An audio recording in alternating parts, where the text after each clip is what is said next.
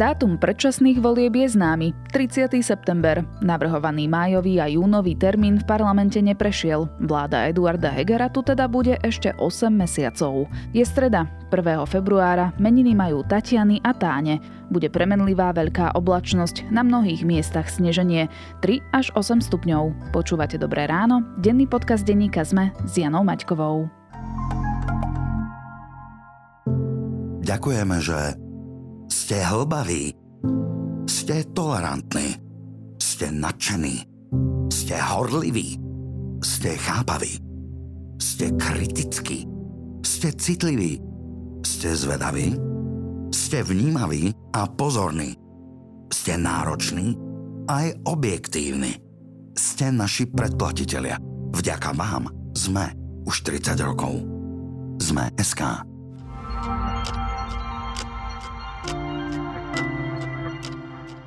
A teraz už krátky prehľad správ. Až 80% LGBTI plus ľudí má strach na uliciach či verejných priestranstvách, vyše 70% zase na vidieku alebo v dopravných prostriedkoch. Ukázal to nový prieskum iniciatívy Inakosť o živote LGBTI plus ľudí na Slovensku. Slovensko si polepšilo v rebríčku vnímania korupcie Transparency International, posunulo sa o 7 priečok a umiestnilo sa na 49. mieste. Dôvodom zlepšenia je podľa organizácie najmä pokles či stagnácia krajín podobnej úrovne. Ukrajina by mala v prvej vlne dostať 120 až 140 západných tankov, povedal ukrajinský minister zahraničia Kuleba. Kiev podľa neho v zákulisí pracuje na tom, aby získal tanky od ešte väčšieho počtu krajín. České ministerstvo financí preskúma výzvu Andreja Babiša, aby si ľudia stavili na jeho víťazstvo v prezidentských voľbách. Líder opozičnej strany Áno mohol porušiť zákon o propagácii hazardu. Polícia prijala niekoľko podnetov. Iniciatíva Inakosť už po tretí raz ocenila osobnosti a aktivity, ktoré pozitívne zviditeľnili LGBTI plus ľudí na Slovensku alebo pomohli zlepšiť ich postavenie v spoločnosti. V dvoch kategóriách zvíťazili aj naše kolegyne, redaktorky denníka SME. Daniela Hajčaková získala cenu v kategórii médiá za svoj text o svedectvách LGBTI plus ľudí a Michaela Žureková získala cenu za literatúru za svoj knižný debut Tá bolesť prejde. Viac aktuálnych správ nájdete na Sme.sk alebo v mobilnej aplikácii Denníka Sme.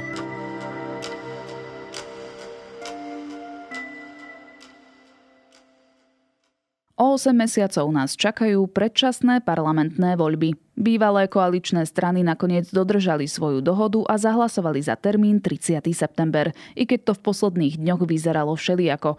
Čakajú nás hektické mesiace a horúce kampaňové leto. Komu septembrový termín nahráva do karát a komu môže uškodiť, ako bude fungovať parlament a je v poriadku, že odvolaná vláda bude pri moci ešte 8 mesiacov? Budem sa pýtať Michala Katušku, redaktora domácej redakcie Denníka Sme.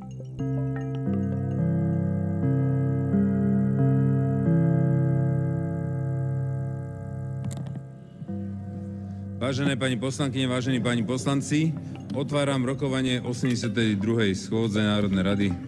Prosím, prezentujme sa a hlasujeme. Je to maj, aby bolo každému jasné. Uvedený návrh pána poslanca Fica sme neschválili. Jún, júnová. Za. Uvedený návrh pána poslanca Pelegrini sme neschválili. Pán predseda, keďže sme hlasovali o všetkých pozmenujúcich návrhoch, dajte hlasovať o návrhu uznesenia o skrátení volebného obdobia. Prosím, prezentujme sa a hlasujeme. September. Prítomných 148 poslancov za 92, proti 54, zdržali sa dvaja. Konštatujem, že Národná rada tento návrh schválila. Ďakujem za účasť a vyhlasujem 82. schôzu za skončenú. A teraz... Michal, po tvojich bohatých parlamentných skúsenostiach eh, z posledných mesiacov, kedy sme naozaj boli často svetkami turbulentných zvratov, eh, veril si, že nakoniec prejde termín predčasných volieb, na ktorom sa bývalí koaliční partnery pôvodne dohodli? Stále tam svietilo, že eh, práve vďaka tým skúsenostiam, že sa niečo môže pokaziť, ale musím odpovedať, že nie, neprekvapilo ma to. Naozaj ten vývoj z posledných dní ukazoval a veľmi jasne naznačoval, že by sa to malo podariť a že ten priestor na nejaké odbočky alebo nejaké hry v pozadí sa výrazne znižuje. No ešte cez víkend to aspoň trošku vyzeralo tak, že Boris Kolár mení názor a vyzýva k skoršiemu dátumu volieb. Nebudeme otáčať, ako som povedal, samozrejme súhlasíme s týmto septembrovým termínom a nevetovali sme ho, nehodil som sa o zem, neblokoval som to, povedal som áno, ale k svojim koaličným partnerom som oznámil, že my zahlasujeme za skorší, za ten júnový. O čom mu išlo? Nedá sa úplne povedať, že by Boris Kolár menil názor. On svojím spôsobom veľmi konzistentne už po tom 15. decembri, keď padla vláda, opakoval, že predčasné voľby sú jediným možným riešením politickej krízy a vlastne poďme urobiť predčasné voľby čo najskôr. Potom neskôr sa vlastne k tejto idei prihlásila aj pani prezidentka, e, čo Boris Kolár niekoľkokrát aj využila, ako keby tento svoj názor oprel o prezidentský palác. Akurát, že Boris Kolár sa snažil práve v tomto čase, ktorý spomínaš, ako keby ešte vyskúšať, či sa predsa len nenájde ústavná väčšina aj pre tie dva návrhy hlasu a, a smeru, ktoré teda navrhovali voľby pred letom. A aj preto si vlastne najskôr takýmto spôsobom sa snažil lámať najmä SAS a SAS e, mu ako keby na prvú na to skočilo, lebo zareagovala, veď my sme nenavrhli september, čo je tak opäť pravda, ale že e, my sme ochotní podporiť aj skorší termín, ale jedine vtedy, ak sa na tom zhodnú všetci tí partnery, teda všetci tí aktéry bývalej koalície a teda už večer pred e, samotným hlasovaním e, Sulík veľmi jasne a dá sa povedať, že kategoricky vyhlásil, že ak takáto dohoda nevznikne, tak my si dohody ctíme a podporíme termín na konci septembra. Že cirkus s predčasnými voľbami, s referendami a s čímkoľvek skončil. Na teraz je to jasné, budú voľby 30. septembra a ja 130 dní pred týmto termínom, alebo 125 dní pred týmto termínom vyhlásim tie predčasné voľby. Eduard Heger jasne Kolárovi odkázal, že už e, nemá robiť cirkus a držať sa tejto dohody, e, teda dohody na termíne 30. septembra. Nakoniec teda 92 poslancov a poslanky nehlasovalo za tento termín. Zo Smeru a Hlasu však e, za tento termín nikto nehlasoval. Prečo? Veď práve oni volali po predčasných voľbách veľmi skoro, teda už dávno a dokonca urobili aj referendum k tejto téme? Máme tu vládu, ktorá spôsobila chaos vo všetkých oblastiach, ale nikomu to nevadí. Ľudia do 30. septembra alebo do 31. oktobra budú musieť trpezlivo čakať e, na nové parlamentné voľby.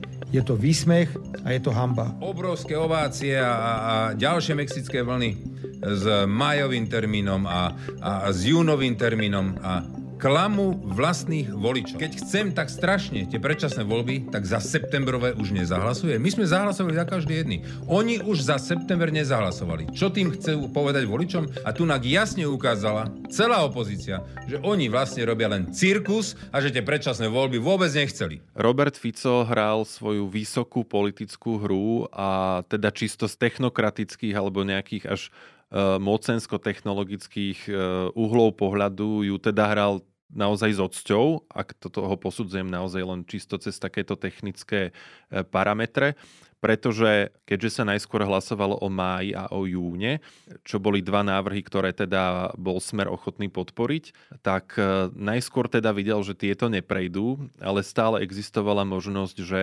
koalícia, bývalá koalícia nebude mať e, tých 90 hlasov. A preto skúšal aj takýmto spôsobom, že nedodá hlasy, čo avizoval ešte pred tým hlasovaním, že teda spolahnite sa e, sami na seba, čo je tak, ako si povedala, veľmi paradoxné, pretože je to Robert Fico, ktorý tu dva a pol roka túži po predčasných voľbách, dvakrát zbieral niekoľko sto tisíc podpisov, aby e, bolo vyhlásené referendum za predčasné voľby. Desiatky a desiatky tlačových konferencií, kde sa o to takisto dožadovala, napokon nezahlasuje za ten jediný možný termín, ktorý má šancu prejsť. On sa totiž spoliehal na to, že ak by sa to náhodou stalo, že tá bývalá koalícia nebude mať 90 znamenalo by to, že takéto hlasovanie by sa odložilo zase buď na ďalší deň alebo o týždeň. Tam by mu to vytvorilo priestor na to, ako keby vyhrať v plnej paráde, že e, opozičná strana s 27 poslancami by napokon dokázala vlastne svojou schopnosťou presvedčiť celý parlament a naozaj pri, primeť zvyšné strany, aj teda bývalej koalície, aby sa teda voľby uskutočnili v jeho želanom termíne. Napokon sa to nestalo, ale napriek tomu Robert Fico e, z tohto hlasovania absolútne neodchádza ako porazený, ale ako víťaz. Parlament o predčasných voľbách hlasoval v najneskoršom možnom termíne. Prezidentka Zuzana Čaputová dala totiž vláde čas do 31. E, januára, aby sa dohodli na konkrétnom dátume, inak vymenuje úradnícku vládu. Prečo si to nechali takto na poslednú chvíľu? To je otázka, na ktorú dodnes nepoznáme nejakú presnú alebo dôveryhodnú odpoveď. Napokon rozpráva k uzneseniu o skrátení volebného obdobia sa skončila ešte minulý týždeň a bolo, dá sa povedať, bez problémov možné to hlasovanie e, uskutočniť napríklad v piatok, ale Boris Kolár už deň predtým vlastne si nechal potvrdiť plénom, že teda hlasovať sa bude v útorok večer. Ťažko interpretovať, že čo za tým stálo. Chceli mať predlžený víkend? To je jedna možnosť. E, naozaj znie to trošku banálne, ale naozaj sme to už zažili aj v minulosti, že jednoducho poslanci v piatky a v pondelky majú veľký problém s dochádzkou do parlamentu, takže nemuselo by byť isté, že ich tam bude dosť a preto to mohol chcieť preložiť na bezpečný termín v útorok, kedy by sa teda mali vyskytovať v budove Národnej rady. Aká bola vlastne motivácia SAS pristúpiť na termín na konci septembra? Nedáva mi to veľký zmysel, veď práve oni eh, sa zaslúžili o to, že vláda padla, čiže nebolo v ich záujme nájsť čo možno najskorší termín?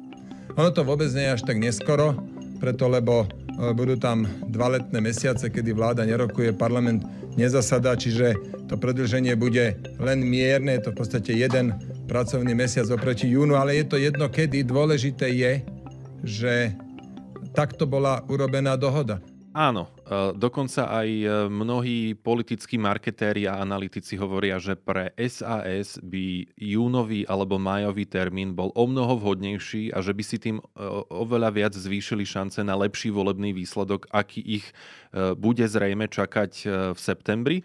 Je to najmä preto, že ak by boli voľby v máji alebo v júni, nemali by dostatočný priestor sa zviditeľniť novovznikajúce subjekty. Najmä hovorím o modrej koalícii Mikuláša Zurindu, ktorá cieli na veľmi podobný segment voličov, ak nie aj ten istý, e, ktorý doteraz volil aj SAS a čiastočne povedzme aj progresívne Slovensko a tým, že sa voľby vlastne odsúhlasili na september, tak tieto strany dostávajú ďalšie týždne a mesiace na to, aby sa predstavili voličom, aby sa ukázali.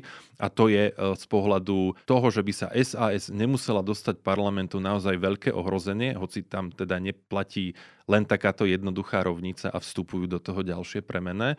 Napriek tomu Richard Sulik povedal, že on si ctí dohody a preto chce rešpektovať ten termín, na ktorom sa dohodli. Moje súkromné vysvetlenie, interpretácia je taká, že SAS za posledný pol rok naozaj toľkokrát otočila voči tomu, čo tvrdila. Len keď spomeniem, v podstate dala v lete e, dvojmesačné ultimátum, aby odišiel Igor Matovič z vlády. Nepodarilo sa, nakoniec sa oni sami pripravili o to, o čo by politickým stranám malo ísť v prvom rade, dostať sa do vlády ak moci. To sa nepodarilo, takže vzdali sa vlastne vlastnej mocenskej pozície. Potom hovorili, že budú konštruktívnou opozíciou, blokovali parlament. Potom sa snažili neúspešne spolupráci s opozíciou odvolať Igora Matoviča. Potom hovorili, že nebudú podporovať predčasné voľby. Napokon, napokon tento názor tiež neskôr zmenili. Taktiež povalili vládu, že tých príkladov je naozaj veľmi veľa. Po povalení vlády hovorili, že dodajú hlasy Eduardovi Hegerovi, aby vláda získala znova dôveru. Po dvoch dňoch e, Richard Solík povedal, že, si to, e, že v klube nemá dôveru a že berie späť takúto ponuku. Takže tých otočiek bolo naozaj tak veľa, že je možné, že sa e, Richard Solík snaží ukázať voličom, že SAS je predvídateľný partner a že aspoň v tejto podobe takúto dohodu neporuší.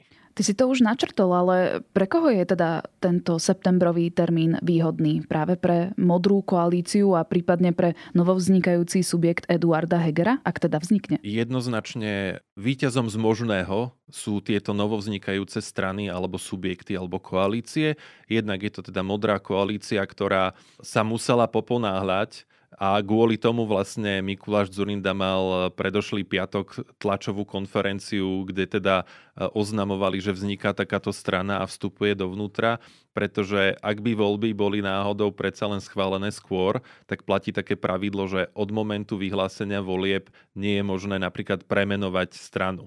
Takže preto sa, pre, preto sa poponáhlala aj Modrá koalícia, ale ten projekt je stále na začiatku. Stále do ňoho majú vstúpiť ďalšie malé subjekty. Tam nie sú vlastne zatiaľ predrokované nejaké, nejaké dohody na programe, na tom, kto by nebodaj mal kandidovať na tej spoločnej kandidátke a tá ťažisková otázka pre, aj pre poslucháča, pre každého voliča, že kto to vlastne bude viesť. Takže vďaka tomu, že voľby budú vlastne o 8 mesiacov, získali tieto strany čas. Týka sa to aj Eduarda Hegera, ktorý stále tým pádom môže kalkulovať s vytvorením vlastnej strany, alebo môže použiť takú podobnú skratku ako Zurinda a teda využiť stranu Jána Budaja zmena z dola ako to vozidlo, ktorého dovezie do volieb. No a čo sa týka ostatných strán, najmä, najmä pre Olano je ten septembrový termín sa javí byť ako o niečo výhodnejší, pretože získali nejaké mesiace navyše, aby dotiahli niektoré reformy, ktoré súvisia aj s plánom obnovy a ukázali tomu voličovi, že pozrite sa napriek tomu, že e, toto bola vláda chaosu, a rôznych hádok, tak toto všetko, aspoň niečo sa nám vlastne podarilo. V prípade opozície je to diskutabilné, tam ten termín v máji bol pre nich naozaj výhodný, ale zase časť analytikov tvrdí, že oni vlastne tým septembrom nič nestratia, majú o argument navyše, že ako si môžu tieto strany uh, hovoriť, že sú demokratické, keď vlastne odmietajú voľby a snažia sa ich oddialiť na čo najneskorší termín. Čiže to je len plus bonus a napokon, uh, keďže táto vláda pokračuje stále ako menšinová, tak e, opäť jej nemusia prechádzať veci a tým pádom to môže byť vlastne, môže to spôsobiť, že e, Smer, Hlas a ďalšie opozičné strany získajú ešte viac hlasov. E, či to tak je, to sa vlastne nikdy nedozvieme. A aby som teda dopovedal všetkých, tak ešte spomeniem Sme rodina, ktorá od začiatku hovorila, že im je vlastne jedno, ktorý termín volie podporia a zdá sa, že oni budú najmä súperiť o voliča čiastočne aj s hlasom a tým pádom vlastne tam nerozhoduje, že kedy ten termín naozaj bude. Michal, je ale legitimné, aby táto vláda vládla až do septembra? Bude to ešte 3 štvrte roka po tom, čo jej bola vyslovená nedôvera v parlamente? Bude to veľmi dlhé obdobie, jednak z pohľadu volebnej kampane, ktorá sa teda neoficiálne síce už začala napríklad aj nedávnym januárovým referendum alebo rôznymi statusmi Igora Matoviča. Ak si Richard Sulik myslí, že jeho voliči sú hlúpi, že napriek tomu ho prídu voliť, myslím si, že svoju stranu pochoval. Mám dôkazy o závažnej korupcii Richarda Sulíka, ktoré zverejním počas predvolebnej kampane. Ale tá, tá kampaň bude veľmi dlhá, 8-mesačná, budú ju sprevádzať rôzne pokusy o získanie hlasov a s tým súvisí aj tá odpoveď, že čo sa bude diať aj v tom parlamente, ako vlastne bude e, tá vláda bez dôvery Eduarda Hegera pokračovať a bude sa musieť, budú sa musieť veľmi spoliehať na ad hoc dohody medzi sebou. Ako vidíme už teraz, v parlamente je množstvo návrhov zákonov, ktorých cieľom je jediná vec a to získať voličov. Prejavilo sa to aj v deň teda hlasovania o predčasných voľbách keď e, Boris Kolár na rokovanie parlamentu zaradil návrh e, na sprísnenie interrupcií Anny Záborskej.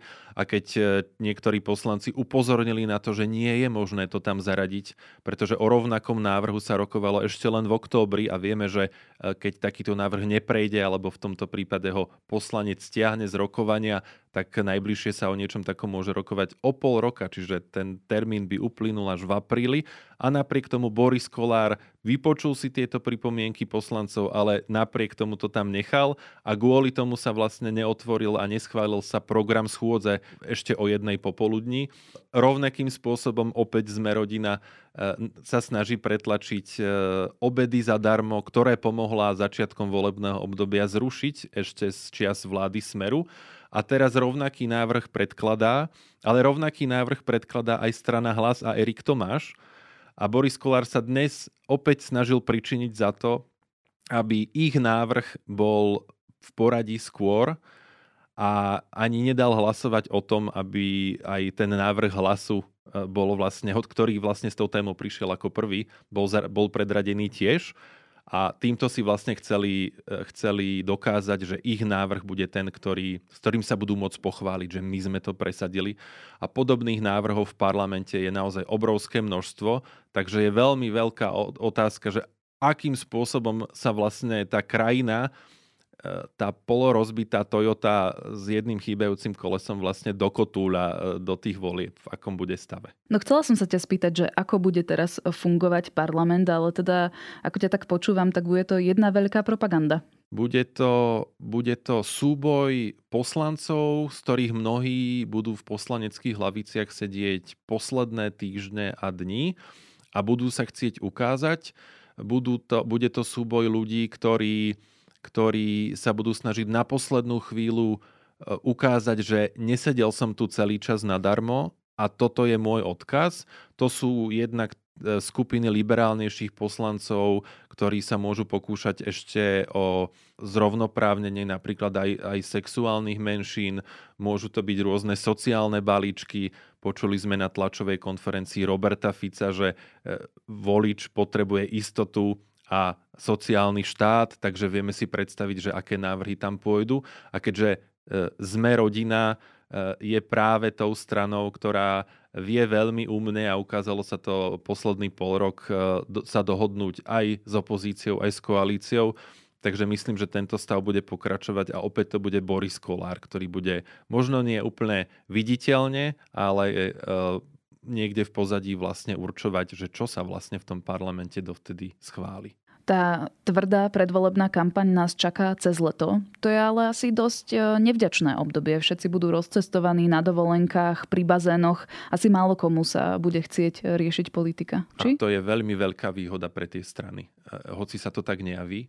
Je to kvôli tomu, že e, vlastne v lete prirodzeným spôsobom človek stráca záujem o takéto veci, snaží sa oddychnúť a keďže volič má krátku pamäť, tak on zabudne na mnohé tie veci a tie hrany sa obrúsia v tej mysli, že čo vlastne musel zažiť za posledné roky. A toto môže prihrávať skôr tej, tým stranám dosluhujúcej koalície, aby si naspäť získali dôveru voličov. To je jedna vec. Druhá vec, dáva to obrovský priestor na niečo, čo sme tu už 20 rokov nezažili a to je letná volebná kampaň. Doteraz e, mnohé volebné obdobia po sebe boli voľby vlastne po zime a teda v decembri asi nikto nebude variť guláš, ale to sa teraz môže zmeniť a zaujímavé je na tom, že letnú volebnú kampaň si teda z tých aktívnych politikov, už to tak môžem povedať, pamätá len Robert Fico a Mikuláš Zurinda a e, takže strany slovami sociologa Václava Hřícha vytiahnu staré 20-ročné zaprášené manuály s terénnou kampaňou, keď e, vtedy v roku 2002 vlastne e, jazdili v transportéry po celom Slovensku, aby zaujali po dedinách SNSK, vtedy z lietadiel púšťala letáky a vlastne zaplavovala, zaplavovala nimi námestia miest, to si v dnešnej dobe neviem predstaviť. Alebo uh, Vladimír Mečiar uh, rozosielal kávu, aby pozýval na letné mítingy, akurát, že tá káva bola ešte z, z, z volieb 4 roky predtým a bol na nej zoškrabaný dátum spotreby. A podobných rôznych zaujímavostí e, som naozaj zvedavý, že ako sa dočkáme teraz, keďže v tom období, a to hovoril aj Zurinda, vlastne malo internet zavedené 4% domácností a Facebook ešte neexistoval. Takže uvidíme, že čo znamená letná volebná kampaň v roku 2023. Tak držme si klobuky, bude to určite šialená jazda. Toľko Michal Katuška, redaktor domácej redakcie Denníka Sme.